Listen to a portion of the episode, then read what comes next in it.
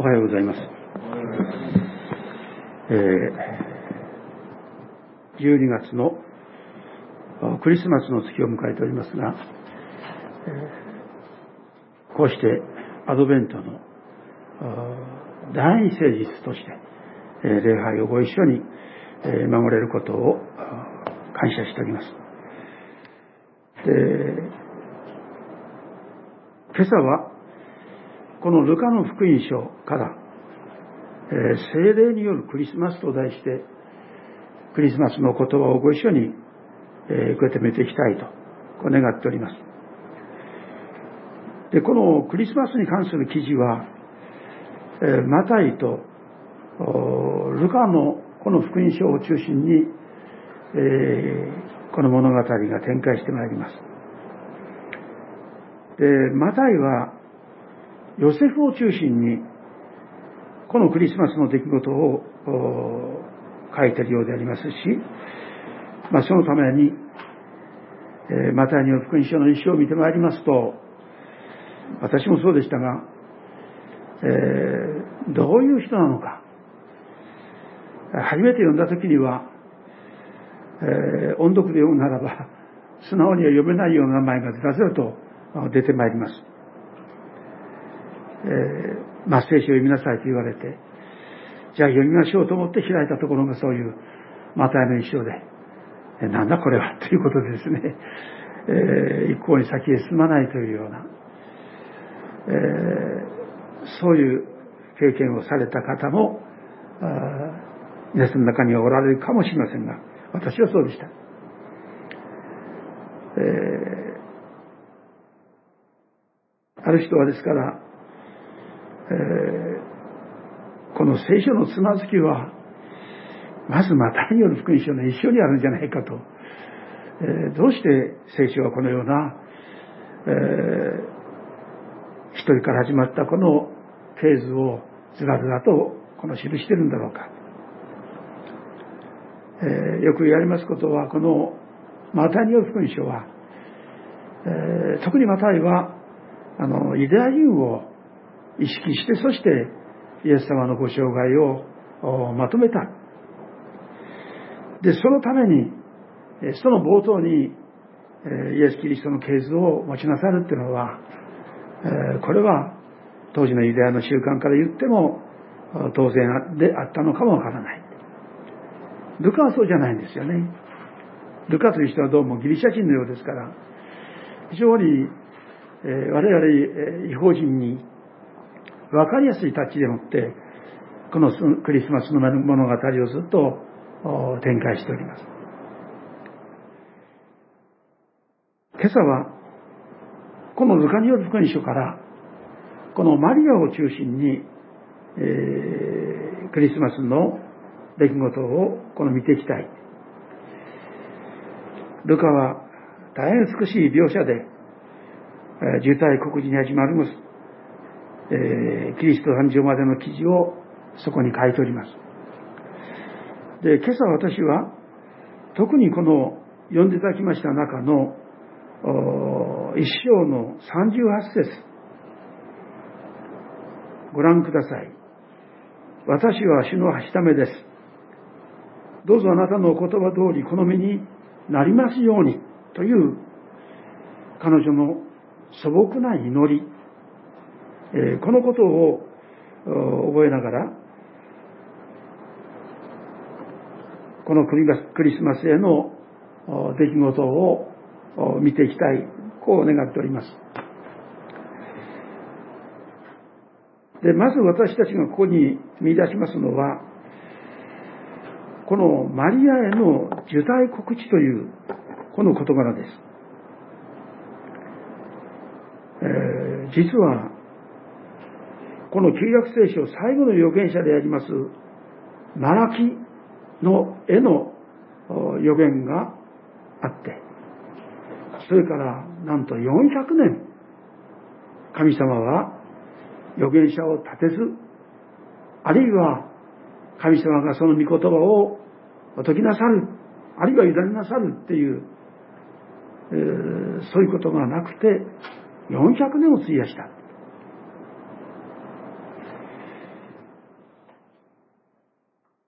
そして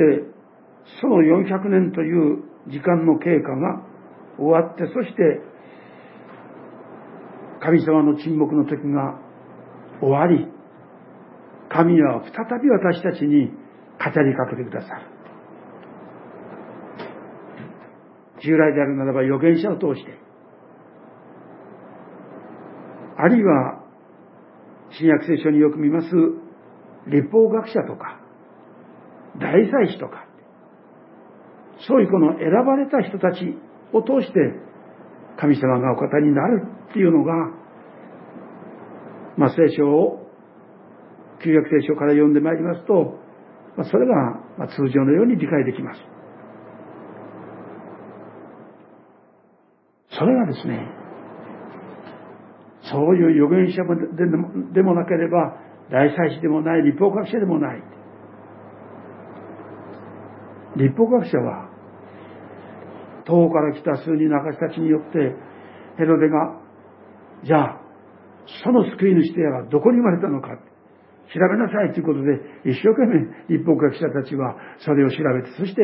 三箇所にこういう言葉がありますって言って、彼らは初めてそこでもってですね、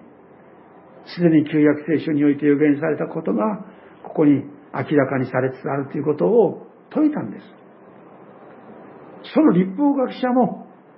全く神様の声を聞くことなくて過ごしてきた。大祭司職にある人たちもそうです。ところが、神様はここに、それこそ今でこそですね、ナザレと言ったらすぐ私たちは思い浮かべますけれども、名もない一人の乙女に400年の沈黙を破られた神様は、この一人の女性に語り始められた。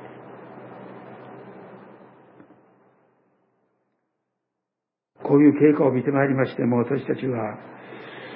この時のマリアの驚きっていうものは、想像を超えたと言えます。あの、同じ章の十二節には、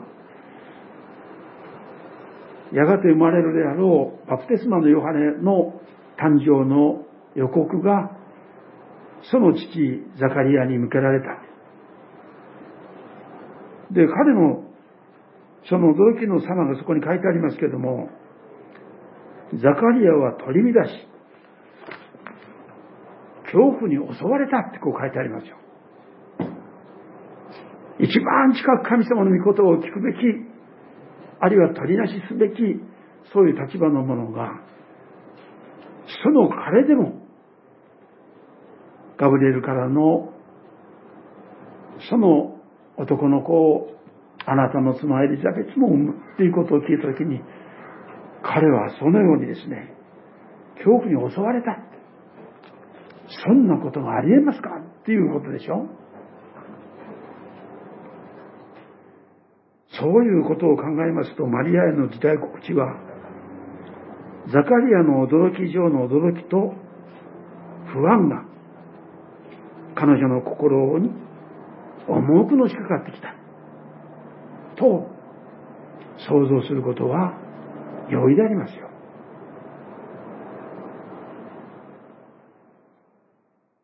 マリアは、その天使のからの見つけでもって、あなたはやがて子を宿す。しかも精霊によって宿す。っていうことを言われたとき、それまでの彼女の理解は、当たり前の結婚でもって子を宿すっていう。ですから、私は男の人を知りませんのに、どうしてそんなことがあり得ましょうかっていう、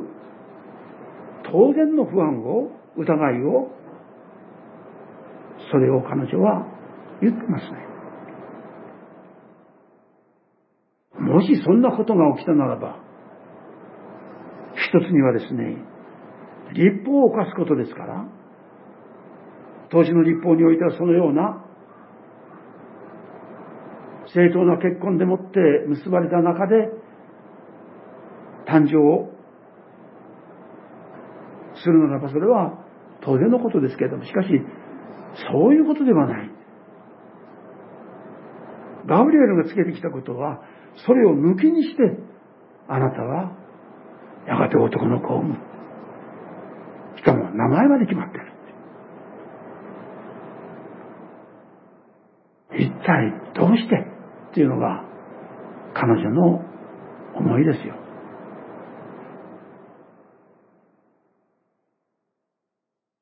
しかも彼女にはすでに婚約者っていうヨセフの存在がそこにあります。こんなことが起きたならば、一体ヨセフさんは私をどう思うだろうかっ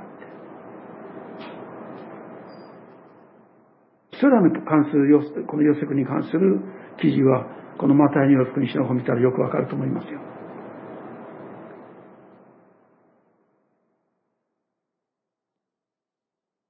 マリアさんは、自分の身にこれから起ころうとしている事柄っていうことの前に、どういうふうにして婚約者のヨセフに話したらいいんだろうか。話せる言葉もない。突然ガブリエルから、あなたはやがて男の子を産む。イエスという名前だ。っていうところまで全部お膳立てされて、一体私はどういう関わりの中で、どういう立ちの中でそこに関わっていくんだろうか。ましてや、婚約者のヨセフ。彼にこのことをどのようにつけたらいいんだろうか。考えれば考えるほど、しかも時間が経てば経つほど、そして現実に彼女の身に起きつつある事柄の前に、いつまでも隠し通せるわけではない。一体どういうふうにして、愛するこの夫となるべきヨセフにこのことを伝えたらいいんだろうかっていうですね、当然の疑問、不安、恐怖。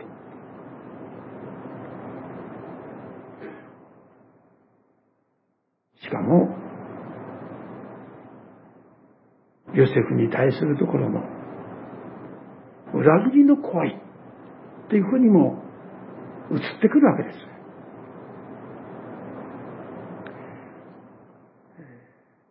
私たちが知ることのできる神様の御心っていうのは、全部が全部がって分かって、それやっていうわけではないんですよね。ほんの一つのことを知って、ああ、それが神様の御心ですかっていうことで、あとはこう、信じて歩むだけですよ。えー、まあ名前を言ってもいいんですが、中島修一っていうね、えー、一緒にこう、献身して同じ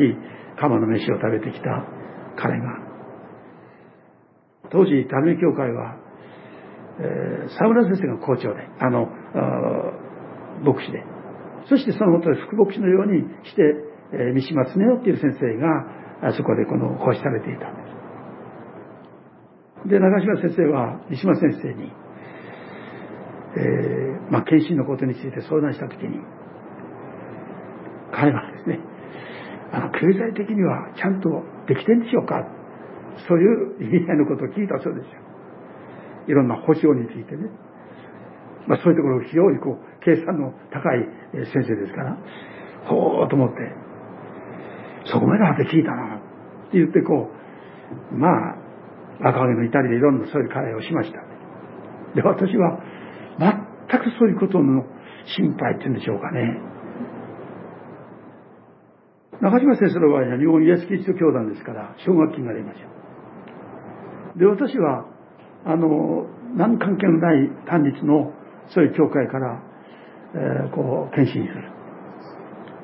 経済的な保障とか、じゃあ宣教団体が、じゃああなたの3年4年のそれを保証しましょうっていうことで、えー、進学校へのこの援助を受けてくれたわけではないんですね。だけど私は、まあ今考えればですね、なんでそういうふうにこう気がつかなかったのかなって。中島先生と話をした時に、私はあんまりそこまでは、あの、考えられなかったよ。で、そういうことも全くない。しかも私の家庭はノンクリスチャンですからね、進学校行くってってお金がかかるわけですよ。教会が爆発するわけではないです。だけどそういうことを全く、まあ無知っては無知なんです。考えもしないし、えー、じゃあどういうふうにしようかということでもってやったこともない。ただ分かったことは、その高校2年生の時に、前にも明かしましたけども、義明の一生の旧節なる。我何時に命ぜしにあらずやっていうこの一句なんですよ。それが決まった。私に分かったことそれだけなんですよ。あと何がある？どういう保証がある？どういう道が開ける？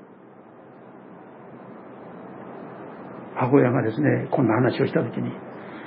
それで結婚できるのかっていうのが、あまあ母親だからこう、そういうこう気持ちなんでしょうね。結婚、そうやな今は何もわかんないけども、まあまた、後々そういうことになるのかもわかんないし、ならないかもわかんないって。まあそんなこの母親との会話したことがありますよ。だから母親は何とか私が進学校行ったり何かするっていうことについてですね、えー、この反対で。だから進学校で4年間学んで、えー、そして帰りましたらね、そしたら、渡るな、あの、信用金庫に就職頼んどいたから、だからもうこれからあの帰ってきたら安心して信用金庫行ったらいいっていう言われたんですよね。まあ、親の気持ちっていうんでしょうかね。こっちはそういうことにしては全く考えたことないのに。ところが、まあ、母親はそういうふうに先々とこう。ところが神様はもっと先を考えて。しかも、私が進学校の3年生の時だったでしょうか。東京におります私の姉の一人がですね、玄関に配られてきた一枚のあのビラを見て、それでその近くの教会に、え、行くようになった。そしてそこでもって、えその姉もクリスチャンになったんですよ。そしたら私が進学校行くっていうことを、この分かってきたときに、じゃあもう私があの進学校行くそのお金を出してあげる。当時ですね、食費と料費全部入れて、えー、2600円だったんですね。で、教会が出してくれるわけじゃないんですよ。だけどもその姉がそういうことを言ってくれたもんですからね。だから、一年に入って、そしてそれの間はどうしたのかなって今もう思い出せない。まあその進学行くんで、えー、みんなそれぞれこうお金を出してくれて、そして、え、それで、えー、当座間に合ったのかな。まあそんなんでですね、まあ私にすれば、義明の一生の旧説のそのお言葉という、それだけ。けども神様は、そこから私の家庭の中に私が必要とするものを提供するそういう姉を起こしなさりまただんだんと理解も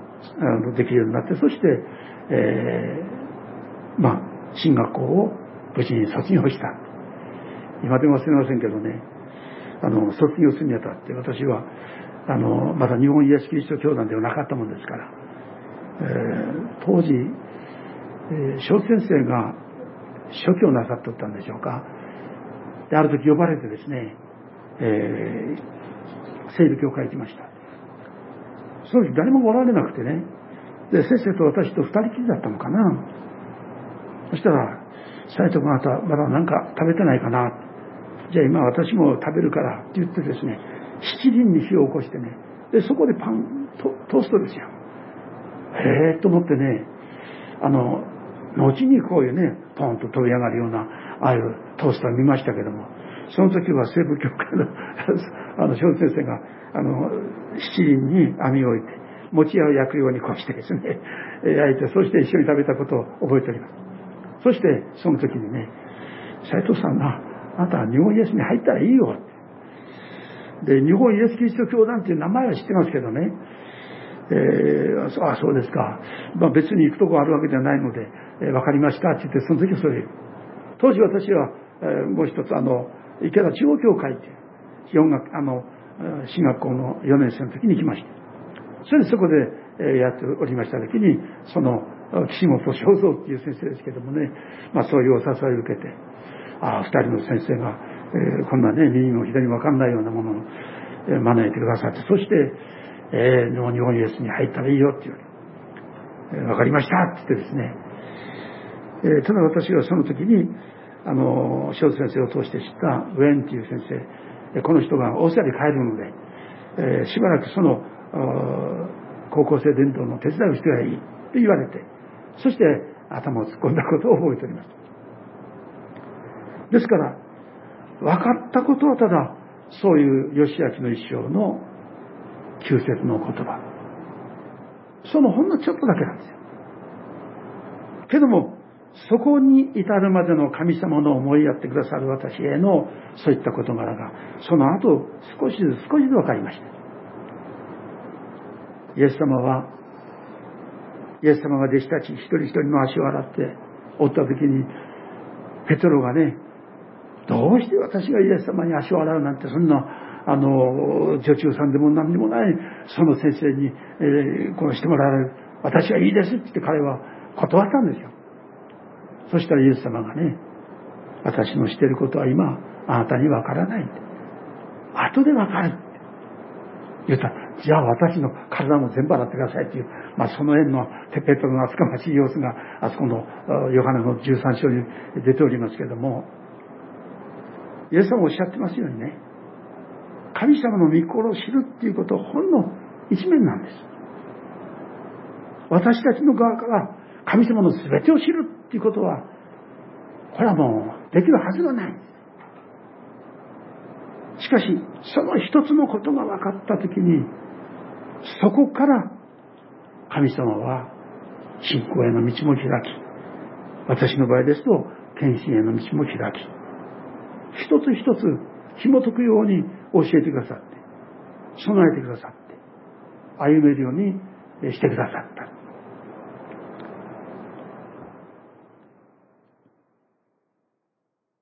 マリアさんは最初はこの思いもしない出来事を彼女は誰にも話せない。ガブリエルが私に現れてここだった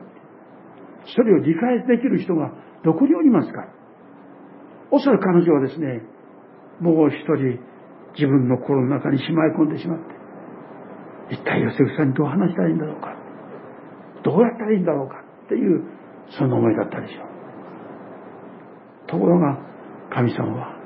マリアさんが心配する以上にこのマータイによる福音書を見ますとねヨセフのクリスマスの出来事をそこに記していると申し上げましたけれども聖霊は今度はヨセフに語りかけておられるわけですよ。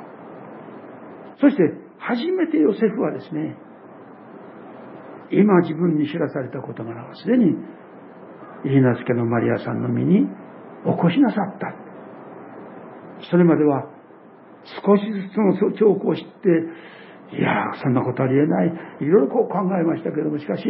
実際彼女との結婚生活はないのにどうして体験が変わるんだろうかというようなこともあったでしょう。ですからこれ以上明るみになる前に今だったらその婚約を破棄することによって彼女が受けるであろうお命も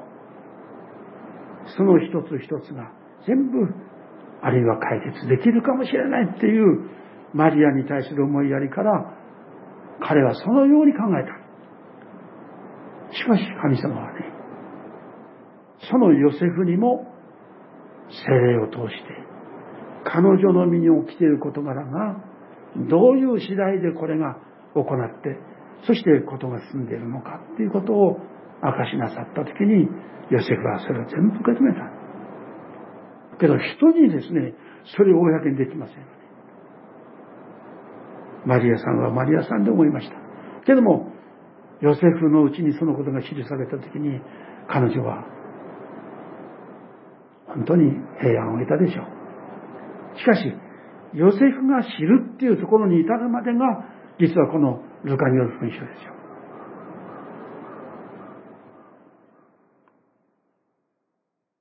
このルカによる福音書を見てまいりますと、ここで私たちは申し上げたように、神様はマリアに示しなさった事柄のもう一つの側面をヨセフに精霊によってこれを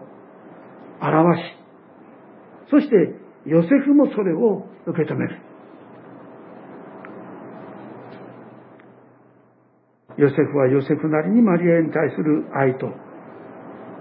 そして彼女のこの安全のためにいろいろ考えたでしょうけれども、ヨセフはマリアのための最善を何とか考えたのが婚約の解消。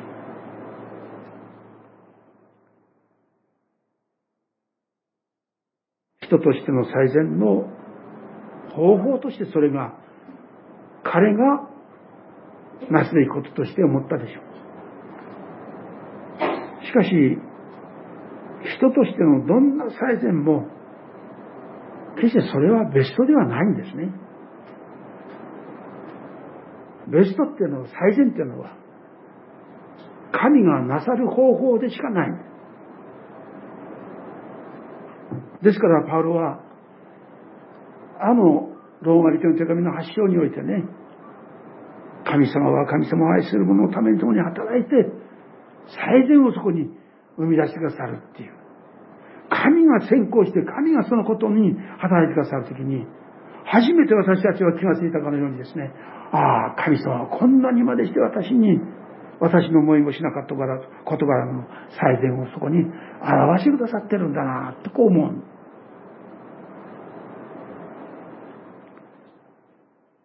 そのパウロは、コリント第二の手紙の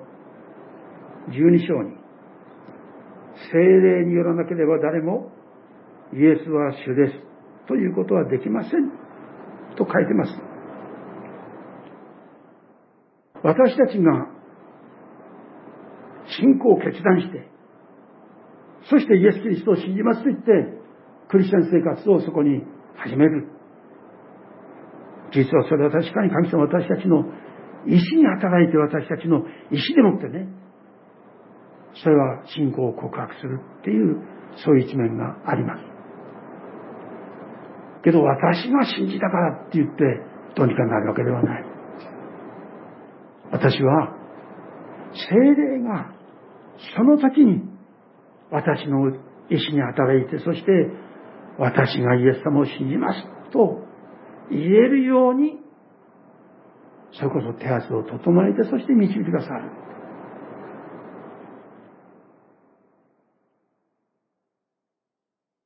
私は、ですから神様って方は、一つしかわからないような、神様の御心の一つしか理解していないような、あるいは一つも理解できないようなものであったとしてもですね、このマリアに臨んだ精霊、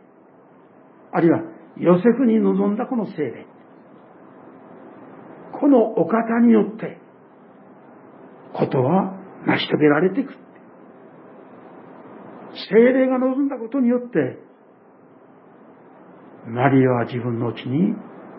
平安を得たわけでしょヨセフもそうです。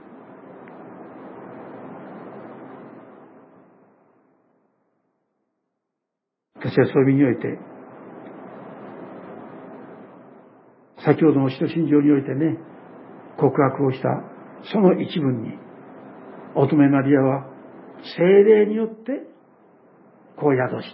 うんというその言葉があります。私たちの毎週の信仰告白は、そのように精霊によって乙女マリアが身ごもって、やがてイエス・キリストをそこに迎えなさる。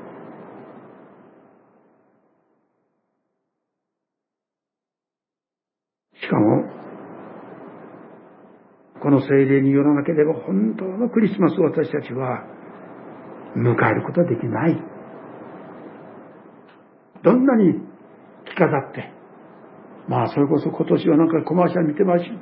おりましてもね、非常になんか、キラキラキラキラするような、そういうデコレーション。まあ、いつも申し上げておりますけどね、えー、教会は徐々にクリスマスのこれがこう整ってきますけども、いち早く、テレビのコマーシャルを通してクリスマスの曲が流れます。もう11月に入ってから聞いたんじゃなかったかなと。一般社会の方がですね、早くクリスマス、クリスマスってこうやって、とにかく売り出しですから。彼らの計 あの計算はそういう方法ですからね。私たちはイエス様の誕生日を静かに迎えていくっていう、それですけど。私たちをこうしてクリスマスを迎えるっていうことの中で、一つ一つ、このアドベントというですね、私たちが過ごす中でもってこのクリスマスに向けて準備をしていく。あの、名前は出てきませんけども、こういうドイツのですね、アドベントの時に食べる、少しずつこう切って食べるっていう、あの、ケーキがあります。ケーキって言うんでしょうか、パンがありますけどね。ああ、こんな風にして食べてるんだな。はあ、と思いましたよ。美味しいもんですからね。えー、しかし高いもんですから。あの、そうは口に入りませんけども、しかし、こういう備え方もあるんだなと、私はそれをいただいた時に思いました。まあ、それは食べ物の世界です。けど私たちのクリスチャンの世界においては、本当に精霊によって、クリスマスを共に迎えていくっていう、そして精霊が働きなさることによって、私たちはイエス・キリストを信じますという信仰告白とそしてその信仰告白に基づいたクリスチャン生活がスタートしていくわけです。人は精霊によらなければイエス様を信じることも告白することできない。けども、本当に精霊はそういう一つの印を持って私たちのクリスチャン生活を守ってくださる。導いてくださる。私は最後に思うこと申し上げたように、一章の38節ご覧ください。私は主の足ためです。どうぞ、あなたのお言葉通りこの目になりますように。私はこの祈りこそが、精霊が望んでくださったことによってことがマリアさんのうちに始まりました。しかし、そこに至るまでに、マリアはね、どうぞ、この身に、あなたの御心がなり、なりますようにという、あの祈りですよ。あの祈りがなかったならば、初めてクリスマスはスタートしないんですね。しかし彼女の祈りと、彼女の献身とが、やがてクリスマスへのステップとなってそこから始まっていってるこの様子が今のルカによる福音書のお読みいただきました。そこには書いてあります。私はこのクリスマスを迎えにあたって同じ意味合いにおいてね祈りとしてそして私たちは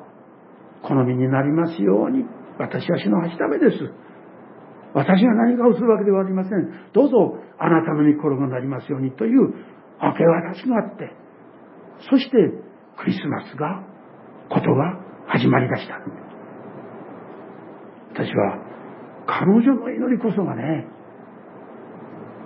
クリスマスを生み出した。そしてクリスマスを通して、